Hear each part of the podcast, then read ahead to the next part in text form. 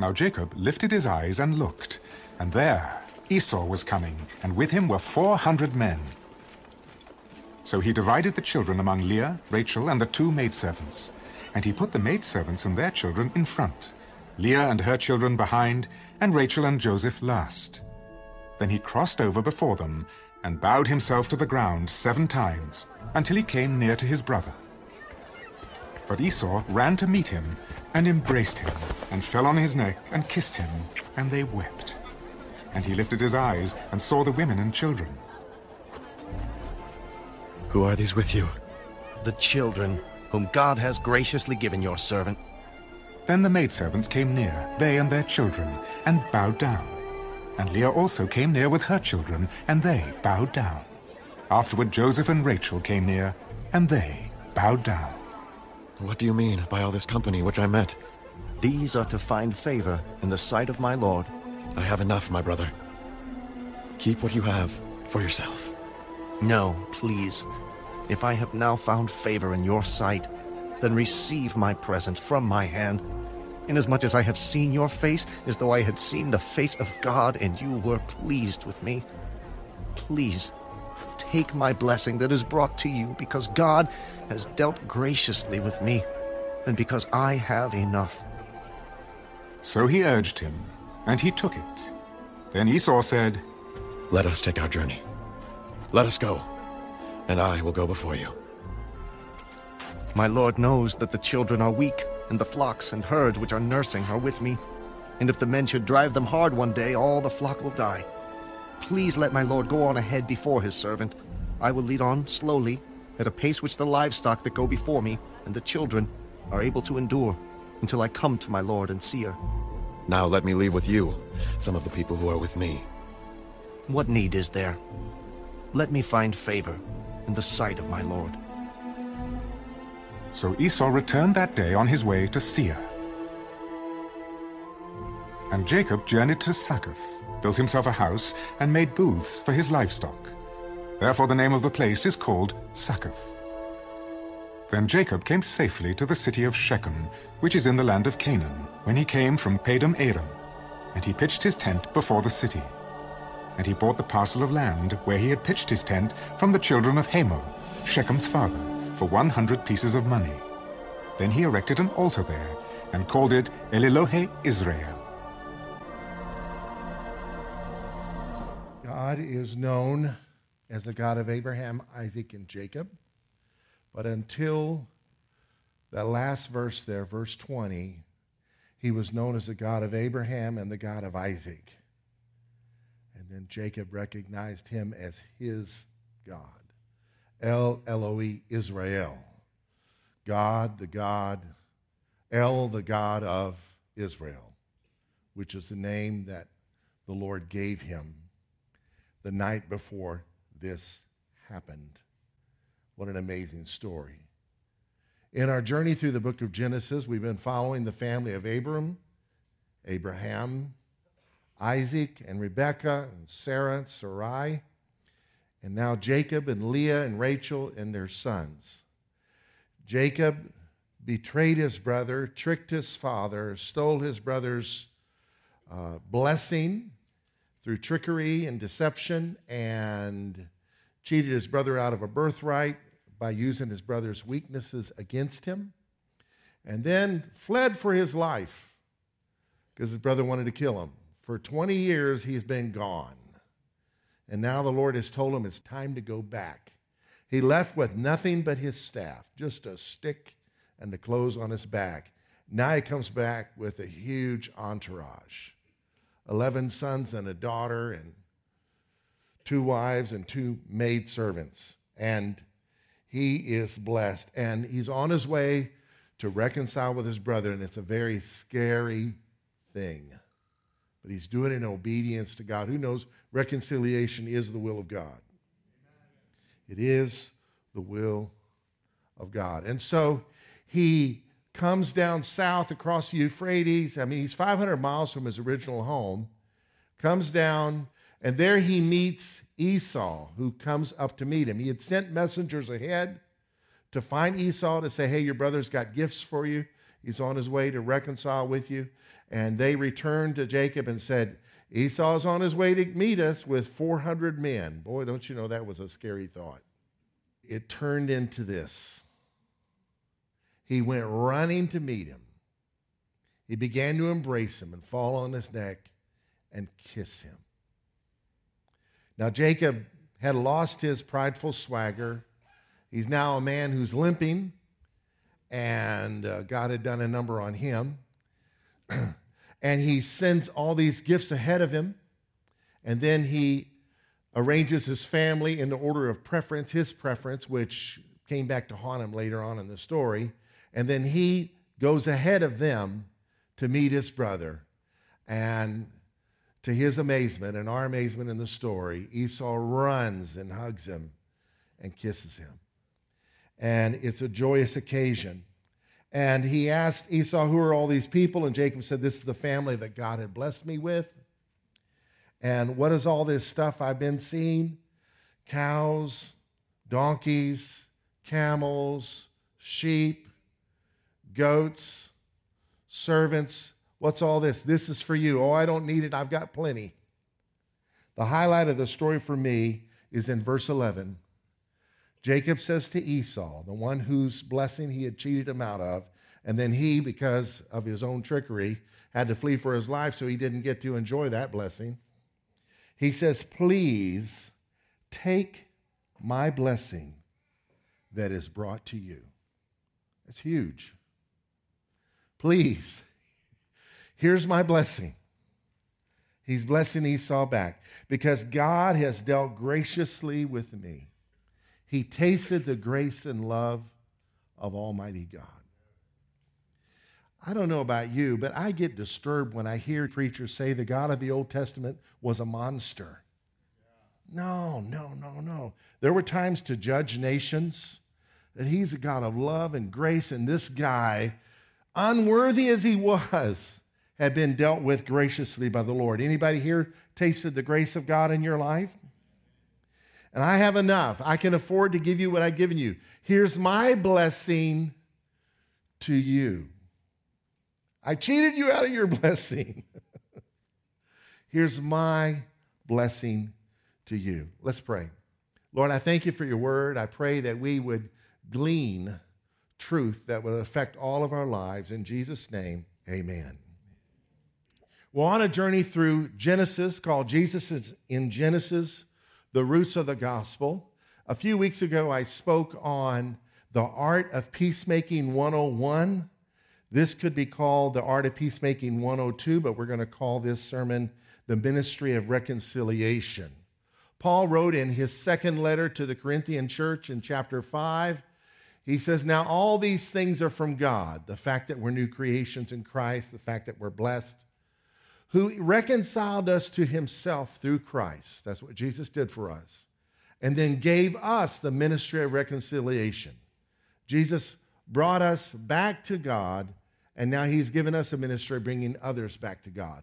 Namely, that God was in Christ, reconciling the world to himself, not counting their trespasses against them.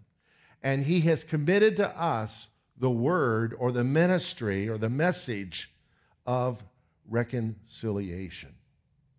So we're called to tell people God's not holding their offenses against them, but He's made a way through faith in the sacrifice of His Son on a cross for them to be redeemed from the penalty of sin. Sin separates us from God and from one another. And so now that we've been reconciled to God, God calls us to be reconciled to one another. The closer we get to Him, the closer we get to each other, right? Which means we cannot hold things against people. We got to let them go free. Now, everybody doesn't live like this. That's the real world. But we're called to live like this. We're called to be like the cross, vertical and horizontal vertical connecting with God and horizontal connecting with our fellow man. Jesus said it like this in John 13 a new command. Can we say a new command? A new command I give you love one another as I have loved you. The old command was to love your neighbor as you love yourself. And some people won't obey that because they don't think they love themselves enough. When I love myself enough, then I'll start loving other people. Well, Jesus kind of short circuits that doctrine with love one another as I have loved you. Did he love us? Love one another as I have loved you. So you must, this is a command, you must love one another. By this, all men will know that you are my disciples if you love one another. I think this message today is very timely because we have come through a very controversial, divisive season. And it's really easy to get offended during seasons when things are divisive. People would jump at the occasion to throw you in their basket for things that they deplore. I can't believe you're one of them. And then there you go. You've been, you've been labeled. This is the will of God. That is not. He prayed prior to his death in John 17, My prayer is not for them alone. He was praying for the 11, the 12. One did not heed his commands and turned himself off. So he prayed for his disciples. My prayer is not for them alone. I pray also for those who will believe in me through their message. That's us. We have the New Testament because of their message. That all of them may be one. That's his will for us all. Father, just as you are in me and I am in you, may they also be in us, so that the world may believe that you sent me. So, what I glean from these two passages, from John 13 and John 17, the world knows we're his disciples by our love for one another, and the world will believe that the Father sent Jesus by our unity. Unity is very important. Peter, in his first letter, chapter 3, said, Finally, all of you be of one mind, having compassion for one another.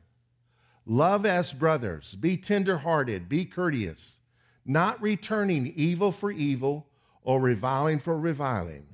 Yes, that's true, but if they deserve it, I'm going to revile them. That's not what it says. There's no loopholes here, folks. But on the contrary, blessing. You want to be contrary? Be contrary by not returning evil for evil. You kill my dog, I'm not going to kill your cat. But on the contrary, blessing. So when evil happens, what do we do? Bless. When reviling happens, what do we do? Bless. Not with an attitude, well, God bless you, you know. you must be a joy to live with with your attitude. No, we, we bless. We could be you know, under our breath, Lord, I just pray you bless this poor person. Knowing that you were called to this, that you may inherit a blessing. Who wants to inherit God's blessings? Who wants to close the door to unnecessary attacks from the enemy? Yeah, sometimes he has to attack because that's what he does, right? But we have the victory in Christ. But if we just open the door to him, he's like water, he's going to come in. For he who would love life and see good days, let him refrain his tongue from evil and his lips from speaking deceit. Let him turn away from evil and do good. Let him seek peace and pursue it.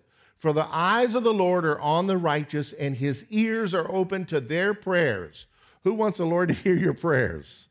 But the face of the Lord is against those who do evil. Now, sometimes we think doing evil is justified if we have been mistreated, right? We like to watch those movies where the good guy got the bad guy, right? But that's not really biblical.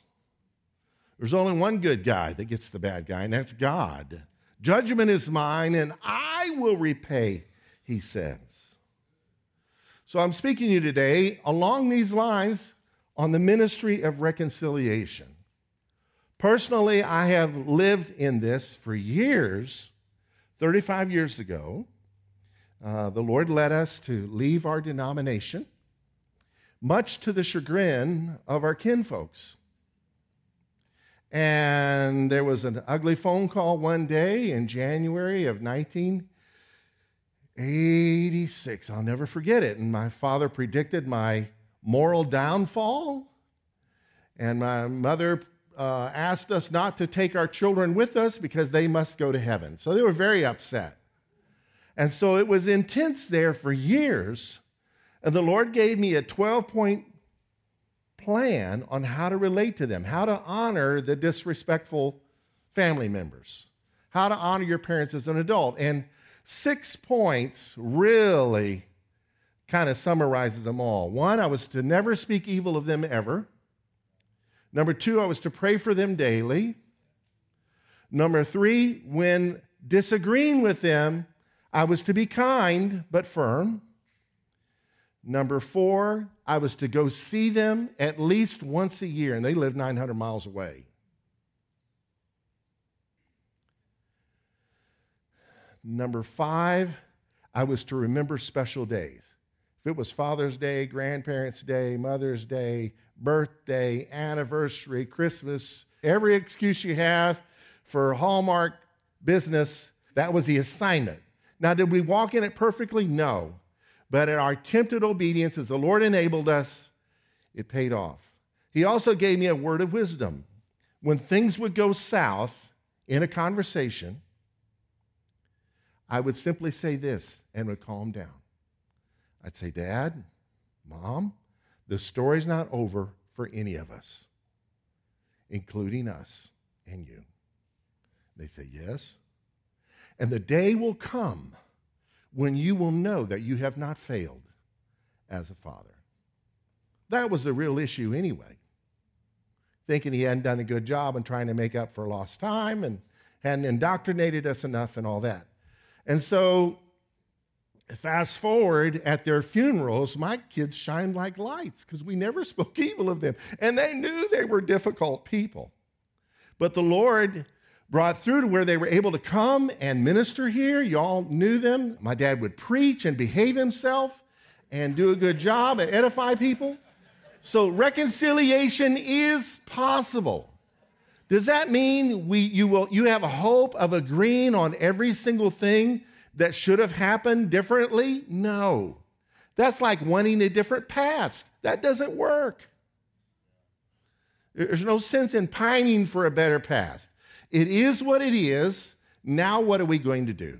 And you can live in peace by learning to agree to disagree. That's why I'm still married. All right, back to our story here in Genesis chapter 33. The ministry of reconciliation does these nine things. The ministry of reconciliation reconciles honestly with the Lord. We must be reconciled to Him first. He's first. Amen? So the night before this event, he's wrestling with this man who's an apparition of God, a theophany is what we call him, an angel of the Lord. And um, Jacob tells him, I will not let you go unless you bless me. He had tried to bless himself his whole life and met nothing but heartache. I need your blessing. And so the Lord asked him, What is your name? And here's the reconciliation Jacob. His name meant trickster, the slick guy. You may not want to buy a car from him.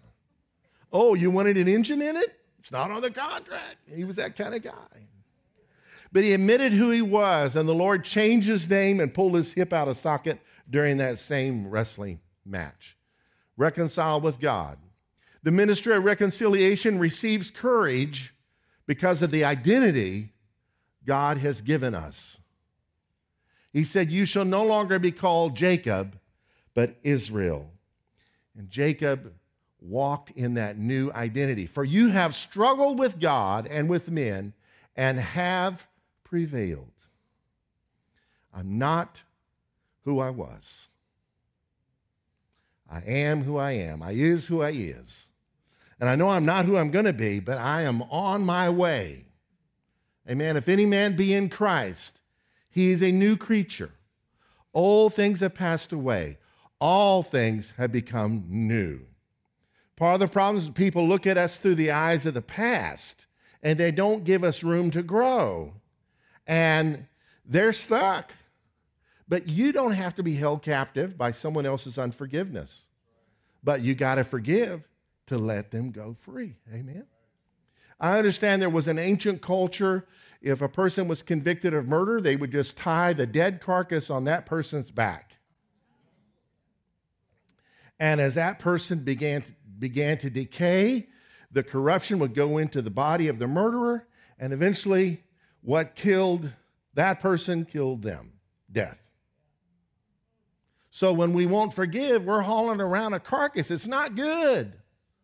Unforgiveness is like acid that does more damage to the vessel in which it is stored than it does on the one on whom it is poured. The ministry of reconciliation reaches towards one's foe with true humility. He crossed over before his family and bowed himself to the ground seven times. Can you say extreme? Until he came near his brother. I mean, he went down to the ground. It wasn't just a, you know, a polite gesture or a curtsy. He went down, humbling himself, wanting to be reconciled. Well, I'm right, so I don't have to humble myself. Do you want to be right or do you want to be reconciled? That's, that's a word for us all. The ministry of reconciliation relates to the estranged with great respect. They may not be worthy of it, but you relate to them respectfully.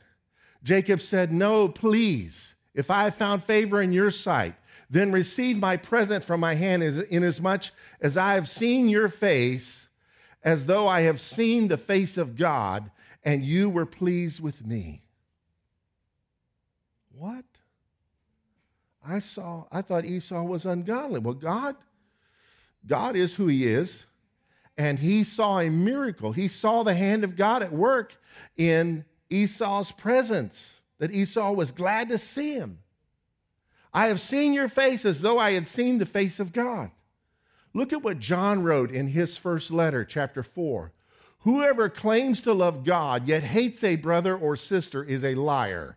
For whoever does not love their brother or sister whom they have seen cannot love God whom they have not seen. So God is invisible unless he makes himself visible as an angel. We cannot see him, right? Yet we love him, do we not? But why can't we love everybody who's created in his image?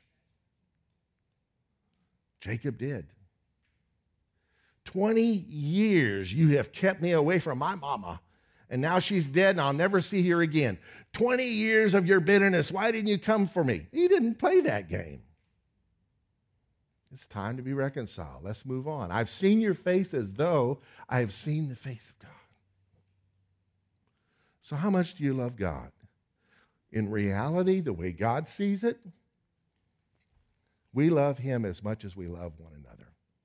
This is how people know we love God by our love for one another. The ministry of reconciliation rights real wrongs with personal resources.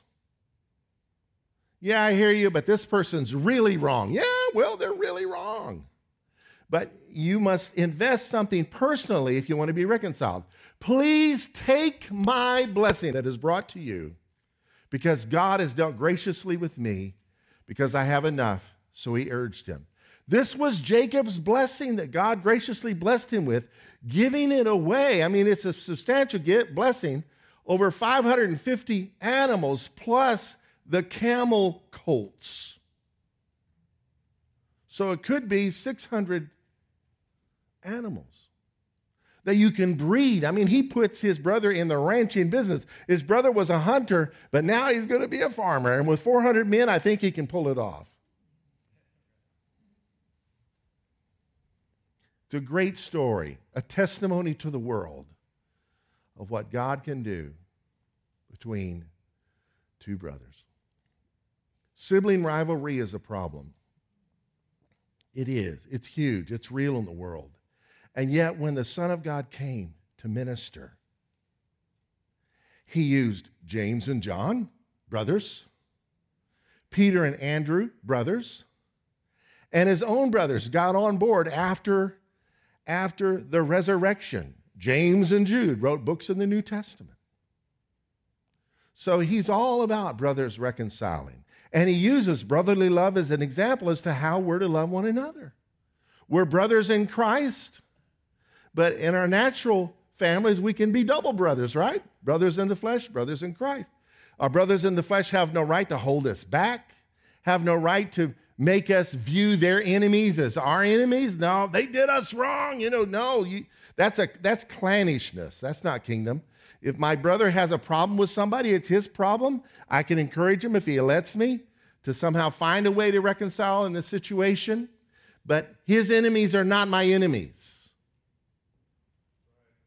If I'm to pray for my enemies, if I'm to bless my enemies, this is Jesus talking here. If I'm to lay down my life for those who misuse me, then really we're not allowed to see people as our enemies.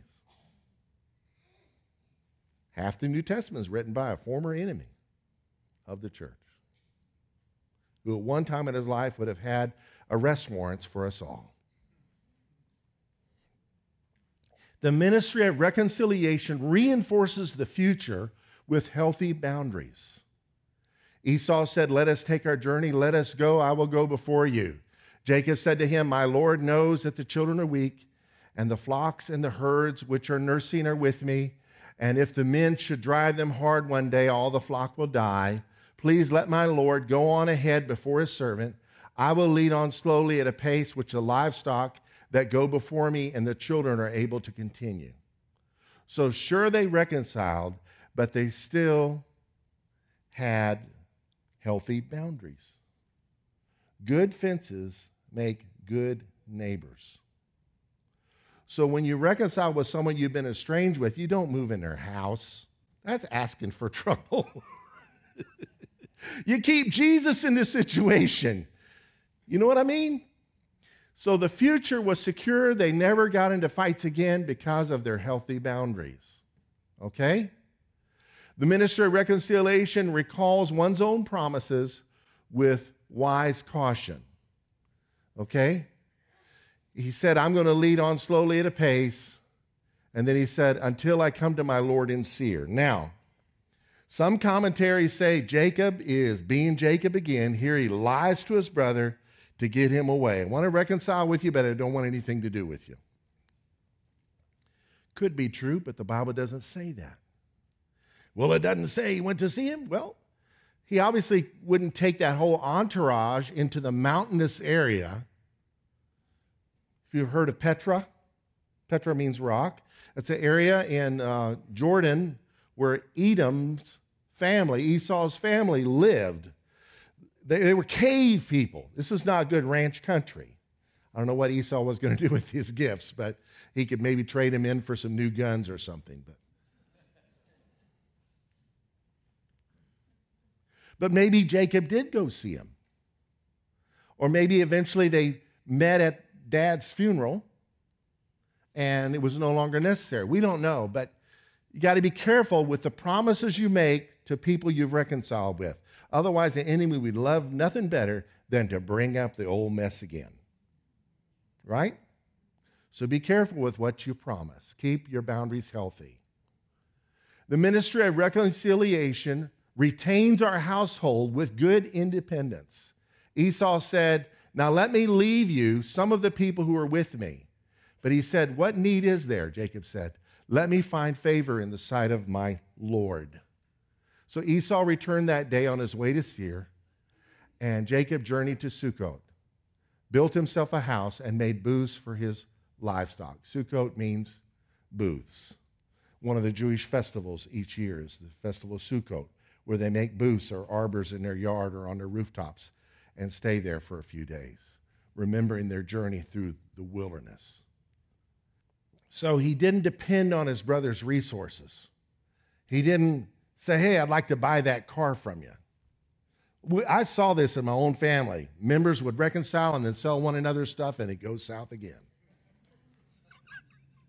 Just don't. Just keep healthy boundaries and don't go into business together if there's been a problem. Just be sweet and love one another. Why can't we just be kinfolks and have a barbecue and then go back to pursue the calling that God has for us. The ministry of reconciliation remembers God's promise with real investment. Jacob came safely to the city of Shechem, which is in the land of Canaan. He finally made his way to Canaan land.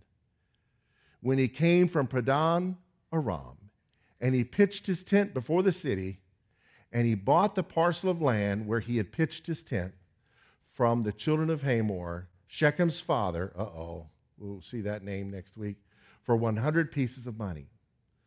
So, like his forefathers, he bought land in the promised land.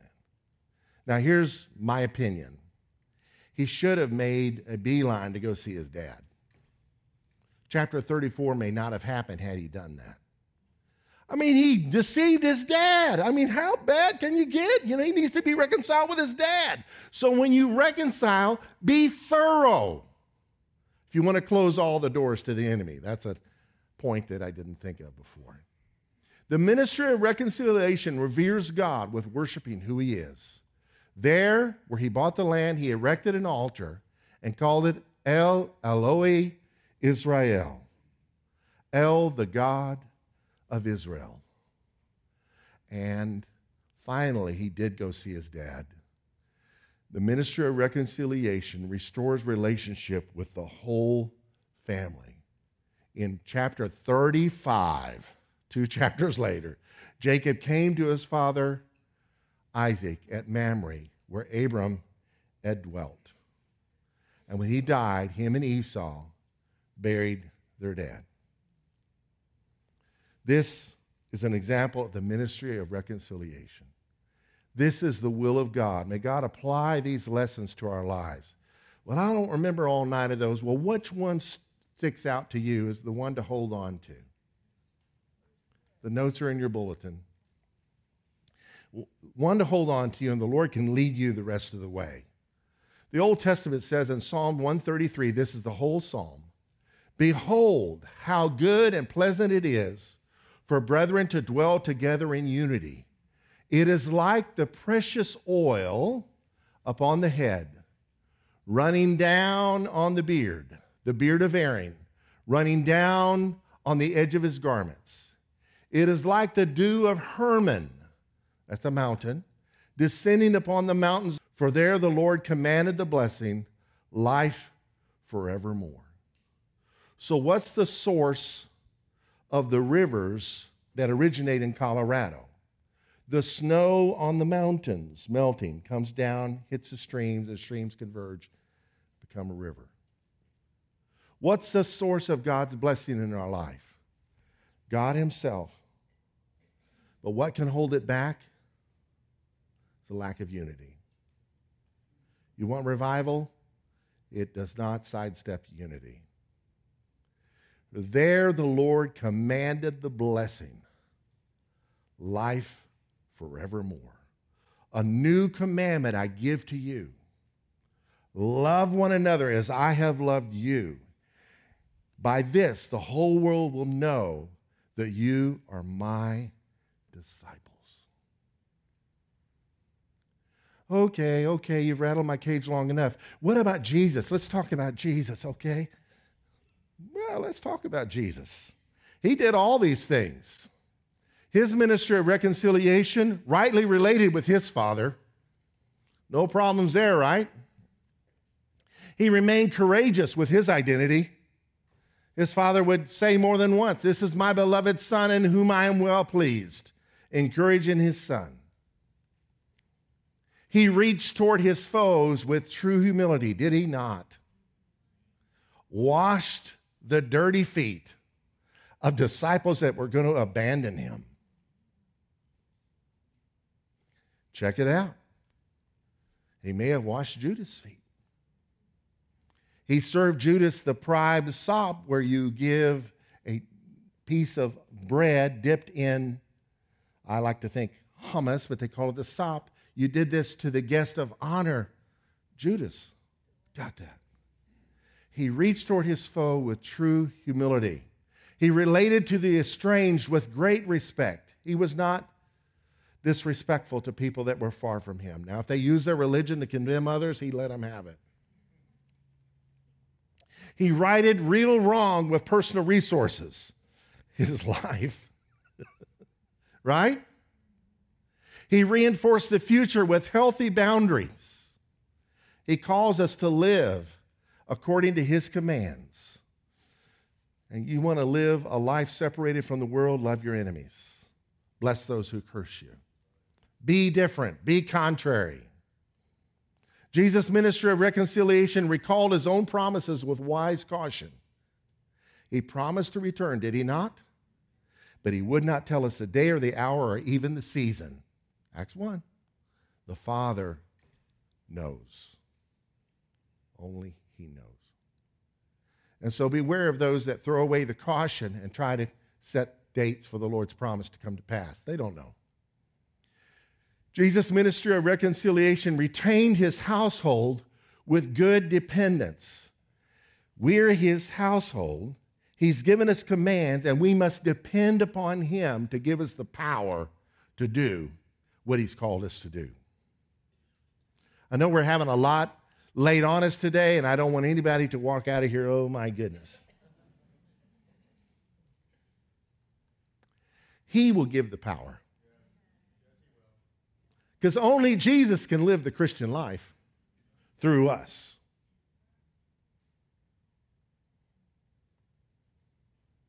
So maybe our problem is we're just a little bit too independent.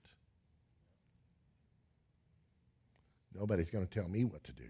Well, Jesus does. But it's impossible to do what he tells us without his help. Help! Jesus' ministry of reconciliation reminds us of our covenant with his investment. He instituted the Lord's Supper. We have it available in four stations around the room, reminding us of his broken body and shed blood, his investment in creating this covenant between God and man for us. He remembers, and he wants us to remember. The last two points parallel with our own actions. The ministry of Jesus' reconciliation includes our part in this ministry. It includes revering God with worshiping who He is. All I did was praise, and all I did was worship. The whole world was mad at me, but now it's different because He did it. Worship who He is, giving Him praise. Now, some of our worship songs gets criticized because it can be man-centered. Wrap me in your arms and all this stuff. But I see those songs as on-ramps. Rather than criticizing the song, look at the song list. We're going somewhere. He takes us from where we are. It's the milk of the gospel. God so loved the world that he gave his only begotten Son, that whoever believes in him would not perish but have everlasting life. Yes, Jesus loves me. Yes, Jesus loves me. He loves me. His love is centered on us, right? We got to live in that because that is our identity, but then we live from that because we honor him for who he is. A mighty fortress is our God, a bulwark never failing.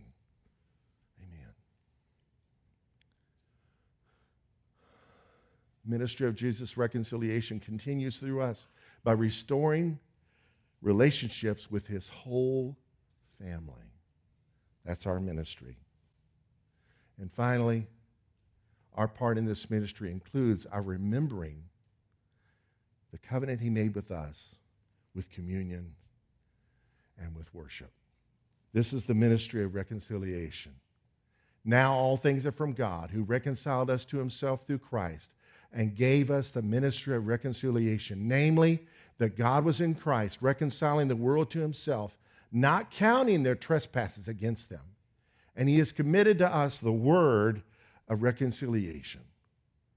I am looking forward to hearing testimonies. I love to hear testimonies of signs, wonders, and miracles, but I, I, I really love to hear testimonies of people that were estranged now enjoying fellowship.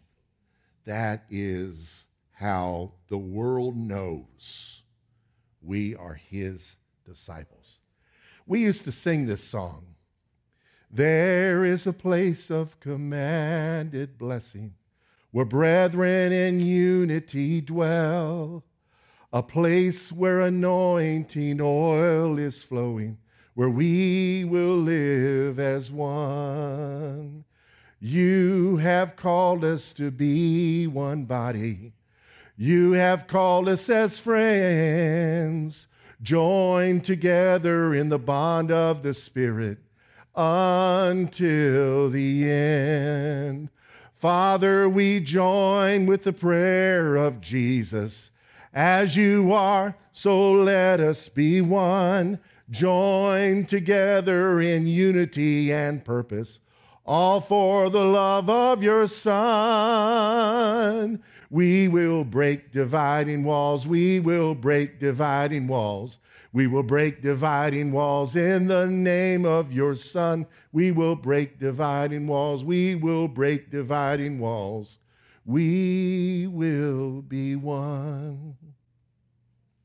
Between the men and the women, and the father and his children. These walls, yes, they're coming down between the young and the old, with their traditions grown cold.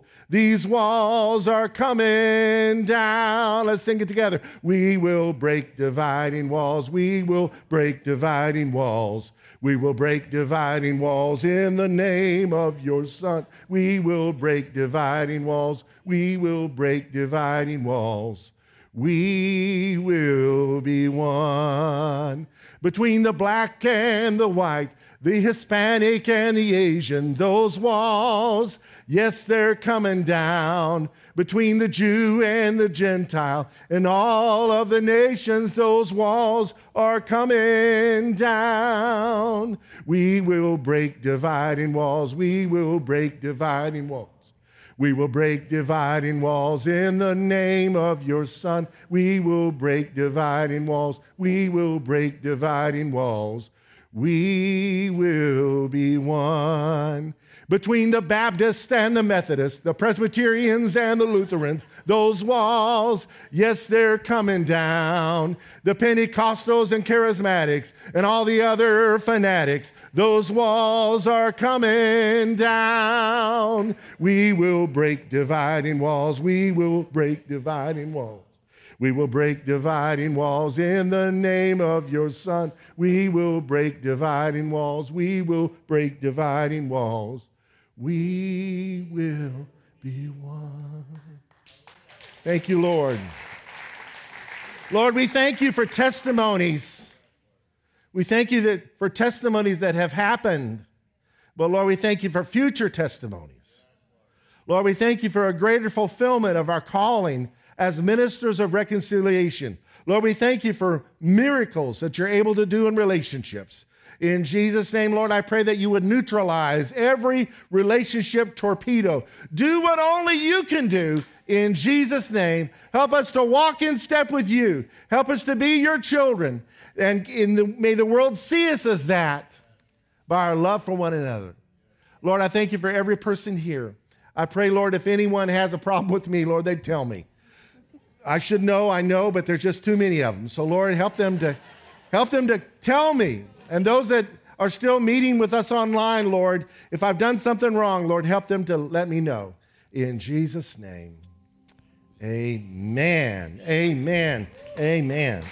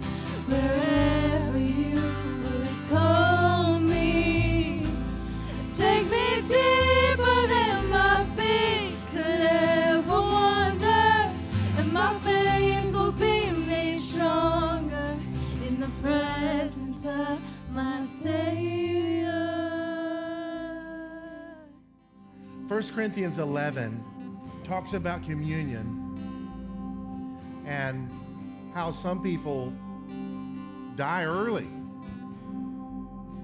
Some people are weak and sickly because of not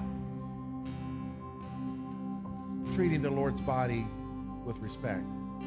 And I know we take that as, you know, not discerning the Lord's body. We take that, oh, we got to do communion very carefully.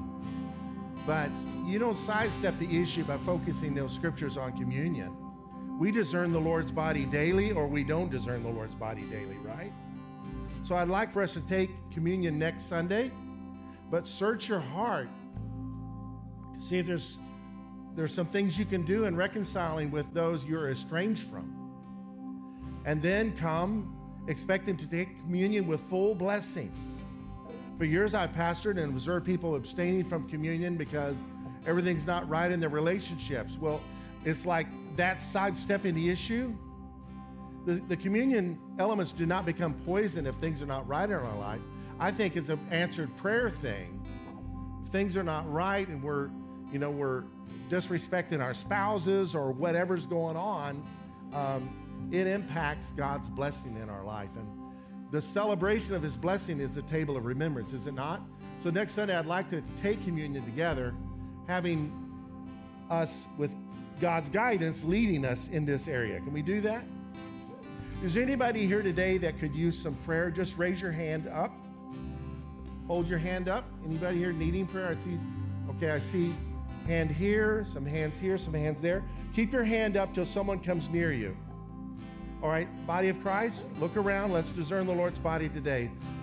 Find someone with their hand raised up and go and pray with them. Can you do that? Do that. I will call upon your name. Lord, we ask you to heal. We ask you to give wisdom. We ask you to encourage. Ask you, Lord, to provide. Whatever these needs are, we lift them up.